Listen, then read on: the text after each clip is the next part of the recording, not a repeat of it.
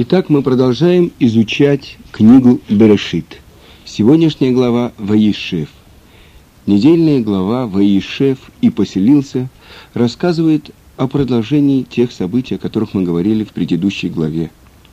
Рассказывает о событиях, происшедших после возвращения Якова к отцу своему в Мамре Кирьят Арба, он же Хеврон, где жили Авраам и Ицхак. О том, как Йосеф сын нашего праца Якова, первенец его жены, любимой жены Рахель, за которую он работал 14 лет, был продан в рабство братьями, продан в рабство в Египет, и о том, что происходило с ним в Египте. Но для начала надо нам подумать. Это одно из событий, которое происходило в еврейской истории, когда из-за вражды между сыновьями Якова происходит страшное событие. Братья продают своего брата в рабство. Вы знаете, что то пророчество, которое было показано Якову, когда 12 камней стали одним камнем. То есть то, что сказано было про то, что у него все 12 его сыновей будут праведниками – как же такое могло произойти? Но, как обычно, начнем сначала читать нашу главу. Оишев и Яков, Беерец Мегурей Авив, Беерец Кнан. И поселился Яков в земле проживания отца его, в земле Кнанской. И дальше. Эле Толдот Яков. Йосеф бен Швайсре Шана, Хаяро Этехав. Бацон, Вегу Наар, את בני בלהה ואת בני זלפה, נשי אביו, ויבא יוסף эс дибатам раа эль авихим. Переведем эту строчку. Вот родословие Якова. Йосеф был 17-летним, и он пас с братьями своими мелкий скот, отроком был он, и был близок он с сыновьями жен его отца Бильги и Зильпы, и доносил Йосеф худые слухи о них до отца их. То есть, опять же, много непонятно в этой строчке. О ком он доносил худые слухи, с кем он был близок. И это родословное Якова Йосеф. Это родословное Якова, все 12 сыновей, которые у него родились. Но о чем же здесь говорится? Прежде всего, то, что Яков поселяется в земле. То есть Ваишев поселился, расположился. То есть захотел наш братец Яков поселиться в земле, успокоиться от всех страданий, которые выпали на его долю, и вернуться к спокойному изучению Тары. Непрерывные страдания, непрерывные испытания испытывает наш пратец Яков. И вот он приходит к своему отцу. Проходит 22 года с того момента, как он ушел из родного дома, из Бершевы. И вот он хочет сесть и успокоиться. И сказано Мидраше, что Сатан приходит и говорит, недостаточно этим праведникам, что они получают будущий мир, они хотят и этот мир. И выскочила против Якова Рогзо Шель Йосеф, то есть вот этот вот гнев, связанный с Йосефом. И действительно, если мы подумаем, кто был тот, ради которого Яков проработал 14 лет на Лавана. Ведь он договорился с Лаваном, что он будет работать 7 лет за Рахель, младшую дочь твою. И, вы знаете, обманул его Лаван и подсунул ему Лею, старшую, и потом он еще семь лет должен отрабатывать за Рахель. И проходит еще время, и вот рождается его сын от любимой жены Рахель, Йосеф. Получается, все э, братья, которые родились, все это э, из-за того, что Яков любил Рахель. И он хотел, чтобы родился у него сын от Рахель. И вот рождается этот Йосеф. И поэтому особенное чувство испытывал э, наш пратец Яков к этому своему сыну, который написано здесь в нашей главе, Бензыкуним, то есть сын старости. С другой стороны, Закен, написано в Талмуде, Зекана Хохма, этот приобрел мудрость, то есть мудрый сын, который родился у него на старости. Ведь после этого рождается у него еще один сын от Рахели, Беньямин. Но с этим сыном у него особенная связь. И учат наши мудрецы, что все те события, которые происходили с Яковом, происходят в жизни Йосефа.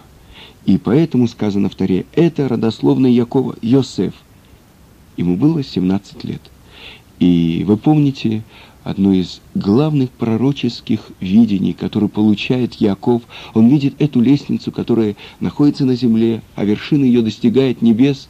Ему показывают всю еврейскую историю. Так вот, начинается глава с того, что Якову только 17 лет. И сказано, что он не пас скот, но он сказано «роэйт эхав бацон», то есть как бы он пас братьев своих, когда они пасли скот. И сказано, что он приносил дурные вести отцу о братьях. И действительно, если все праведники, какие дурные вести он приносил им? По молодости он не оценивал полностью то, что они делали. Он как бы видел какие-то дурные стороны в том, что они делали, и сообщал об этом отцу. Для чего? Для того, чтобы отец мог подействовать на них и исправить их. С другой стороны сказано, что возненавидели братья Йосефа. Почему? И потому что они видят, что отец выделил одного сына. И этот сын рассказывает им отцу плохое про них. Может быть, это повторение истории с Исавом, который ловил своими устами отца, то есть выдавал себя за праведника перед отцом, а на самом деле был обманщиком. Это то, что видят братья в этом 17-летнем юноше Йосефе, который пересказывает плохое о них отцу. И вот подтверждение их подозрению его сны.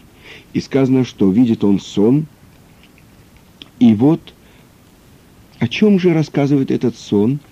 Э -э Сказал он им, выслушайте сон этот, который мне приснился. Вот вы, мы вяжем снопы посреди поля, и вот мой сноп поднялся и стал прямо, а вот кругом стали ваши снопы и поклонились моему снопу. И сказано, что он рассказал это братьям и отцу, и побронил его отец. Он хотел успокоить эту вражду сыновей других его к Йосефу. Но сказано, что позавидовали братья своему брату Йосефу. И не удалось отцу снять эту ревность, снять эту ненависть. Но сказано, что отец побронил его для виду, а в сердце своем он хранил эти слова о сне, потому что он понимал, что это тоже пророческий сон. Он верил и понимал, что Йосеф особенный его сын. И дальше говорится, что еще один сон видит Йосеф, и опять он пересказывает это братьям, и говорит, вот приснился мне сон, вот солнце, луна и одиннадцать звезд кланяются мне. И вы видите эти сны, о чем они говорят? О выделенности Йосефа. И братья позавидовали ему – а отец хранит эти слова. И вот происходит после этих событий, что Яков посылает Йосефа, чтобы он посмотрел, как братья, передал им э, весть от отца. Но куда он посылает его? Из глуб... долины Хеврона посылает его. На самом деле он был совсем в другом месте. Почему же из глубины Хеврона? На самом деле это пророчество, потому что в глубинах Хеврона были похоронены наш пратец Авраам. И сказано было ему, «Ядо ты да, кигер и езар эха баэрец лолаем». Знай и узнай, что потомки твои будут пришельцами в земле чужой и будут угнетать их и притеснять их четыреста лет. Так вот, из долины Хеврона, из глубин Хеврона сейчас реализуется то, что наш пратец Яков посылает любимого своего сына, выделенного сына, тот, которого он выделил даже внешним знаком, дал ему кутонет пасын, полосатую рубашку, рубашку, э, которую он сам для него предназначил, но то, что эта рубашка увеличивает его избранность, его как бы отдаленность от других братьев. Так вот, вот он посылает его, этого сына, к братьям. Куда? Чтобы он посмотрел, как они пасутся. То есть, сказано так в Таре, что Кадош Бруху, то, что он обещает и открывает пророкам, праведникам, он открывает им те события, которые должны произойти. Но каким образом они произойдут? И об этом написано в Талмуде. В цепях и в побоях должен был спуститься наш пратец Яков в Египет. Но Творец, он жалеет своих праведников. И что он сделал? Так же, как э, хотят взять корову, привести на бойню. Что делают? Берут ее теленка, отправляют туда, она сама бежит за ним. Так Творец сделал то, что Яков оказался в Египте в царском э, наряде, в уважении, которое э, выдавали ему, из, э, приносили ему все жители Египта. Почему? Потому что его сын к тому времени, когда он спускается в Египет, становится верховным наместником Египта. Так вот, мы смотрим, как раскручивается это пророчество, как то, что было сказано Аврааму, реализуется в жизни Якова. Но какие страдания испытывает отец? На 22 года из его жизни выходит его любимый сын Йосеф, оплакивает его Яков, думая, что он погиб. И только в следующих главах открывается, как происходит эта встреча. Так вот, сейчас Яков отправляет Йосефа к братьям, несмотря на то, что он знает, что братья не любят его – и вот идет Йосеф навстречу братьям, и вот они видят его издалека и вершат суд. По закону полагается этому брату смерть. Почему? Потому что он, как э, есть такой закон Родев, тот, кто гонится за другим евреем, чтобы убить его. Что хочет сделать Йосеф? Так они решают. Он хочет сделать, чтобы отец ненавидел нас. Он хочет отторгнуть нас от отца. Поэтому ему по закону полагается смерть. Но когда приближается к ним э, Йосеф, Раувен умеет, умело защищает Йосефа, и он говорит, не убивайте брата. Э, и вот обросьте его в яму, в эту яму. И вот они брос, срывают с него одежду и бросают его в яму. И дальше сказано, что Рувен хотел спасти их, э, спасти Йосефа из рук братьев, но говорится, что Рувен, он должен был в этот день прислуживать отцу, и он возвращается к отцу, потом он возвращается к яме и видит, что Йосефа нету в этой яме. А за это время происходят те события, что Йосеф из ямы просит, кричит, «Братья, спасите меня, простите меня!» А братья, они судят и говорит э, Иуда, что нам пользы, если мы убьем нашего брата? Э, ведь это плоть и кровь наша давайте продадим его в рабство. И как бы замысел его хорош, то есть спасти его от смерти. С другой стороны, он, сказано в Талмуде, что хорошо сделал Рувен и ужасно сделал Иуда, потому что 17-летнего мальчика он предлагает продать в рабство, в чужую страну, в страну идолопоклонников. То есть физическая смерть воспринимается гораздо меньшим злом, чем духовная смерть. С другой стороны, в яму – и сказано в Таре, в которой нет воды, в пустую яму, в которой нет воды. Вабор рейк энвомаем. Если он пустой, мы не знаем, что нет там воды, нет, значит, Тара пришла нас чему-то научить. Воды там нет, а каракурды и змеи есть. И что это значит? Если действительно Йосеф, злодей, про которого они говорят, что ему полагается смерть, сказано в Талмуде, что если человек попал в яму, в которой короткурды и змеи, его жена имеет право выходить замуж. Почему? Потому что нет шанса, чтобы он выжил. Так он попадает в яму, в которой пустую и нет воды. Воды нет, а каракурды и змеи есть. Что это значит? Но когда попадает туда Юсеф, сказано, что каракурды и змеи попрятались в свои норы, потому что праведник, ему не полагается смерть, и поэтому нет у них возможности причинить ему зло. И вот продают братья Йосефа в Египет. И был Творец с Йосефом, и был он человеком в делах успешным, и был он в доме своего хозяина египтянина. Йосефа покупает Потифар, один из приближенных фараона, и увидел хозяин его, что все, что делает Йосеф, у него успех. И нашел он милость в его глазах, и поставил он его начальником над домом его. И все, что было у него, он отдал в руки Йосефа. И оставил он все, что у него в руках Йосефа, и не знал он при нем ничего, кроме хлеба, что он ест. И объясняет устная Тара, хлеб – это иносказательно сказано про его жену. И был Йосеф красив станом и красив видом. И после этих событий сказано, что подняла жена хозяина свои глаза на Йосефа и сказала, «Ложись со мной». И отказал он, и сказал жене хозяина, «Ведь мой господин не знает при мне ничего, что в доме, и все, что есть у него, он передал мне в руки. И как же я сделаю такое великое зло и согрешу перед Творцом?»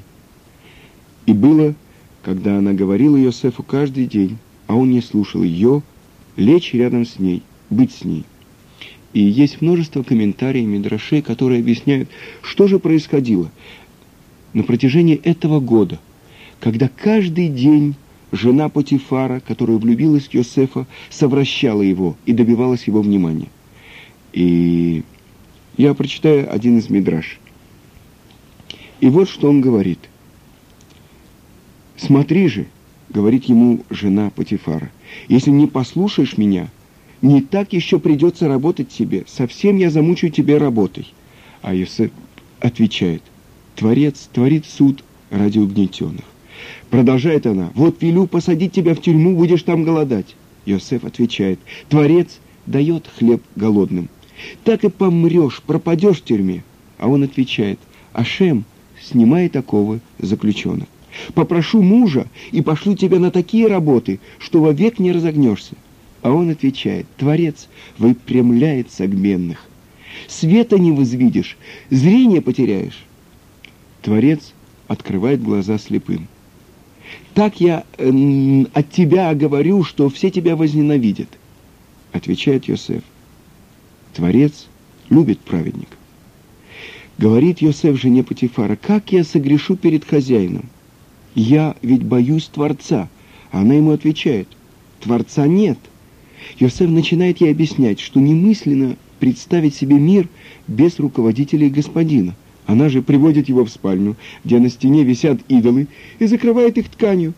Но Йосеф говорит, всесильный, он всевидящ. Тогда она предлагает Йосефу тысячу монет, но он опять отказывается. И вот жена Патифара дождалась дня разлива дня разлива Нила, особенный праздник, на который пошли все домочадцы, а сама притворилась больной и осталась в доме.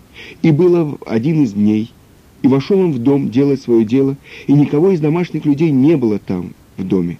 Она схватила его за одежду, говоря, «Ложись со мной». А он оставил одежду свою в руке и убежал на улицу. Потом она созвала всех домашних и обвинила, что Йосеф хотел ее изнасиловать, и сбылось с Йосефом сказано, мучили кандалами ноги его, и железо вошло в тело его, бросили его в тюрьму. И спрашивает руководитель Ешивы Мир Равхайм Шмулевич Зацаль, зачем Йосеф оставил свои одежды в руках жены Патифара? Ведь это было э, вещественное доказательство. Ведь он мог вырвать их. И он объясняет. На протяжении года Йосеф находился в этом тяжелом испытании, в этой тяжелой борьбе. И зачем же испытывать себя лишнюю минуту? Ведь он был молод и силен, и мог э, вырвать эту одежду. Но он не хотел еще один миг пробыть в искушении и убежал, оставив у нее в руках свою одежду. И за это Творец его наградил. Когда Иосиф выходит из тюрьмы, он сразу занимает пост наместника, руководителя Египта. И об этом мы узнаем в следующей главе. Но так сказано в Мидраш. Говорит Рабан Шимон бен Гамлиэль. Йосеф получил свое положение только потому, что он выдержал свое испытание. Эти губы, которые не целовали то, что запрещено, именно из них исходят приказы, благодаря которым получает питание весь Египет. Тело, которое не коснулось недозволенной женщины, облачено в специальную одежду из льна, которую носила высшая египетская знать. Шея, которая не склонилась для греха, украшена золотым ожерением.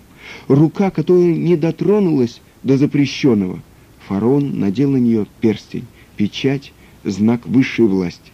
Ноги, которые не шагнули к греху, отдыхают в царской карете. Голова, из которой Йосеф сумел прогнать мысли о разврате, она постигла мудрость Творца.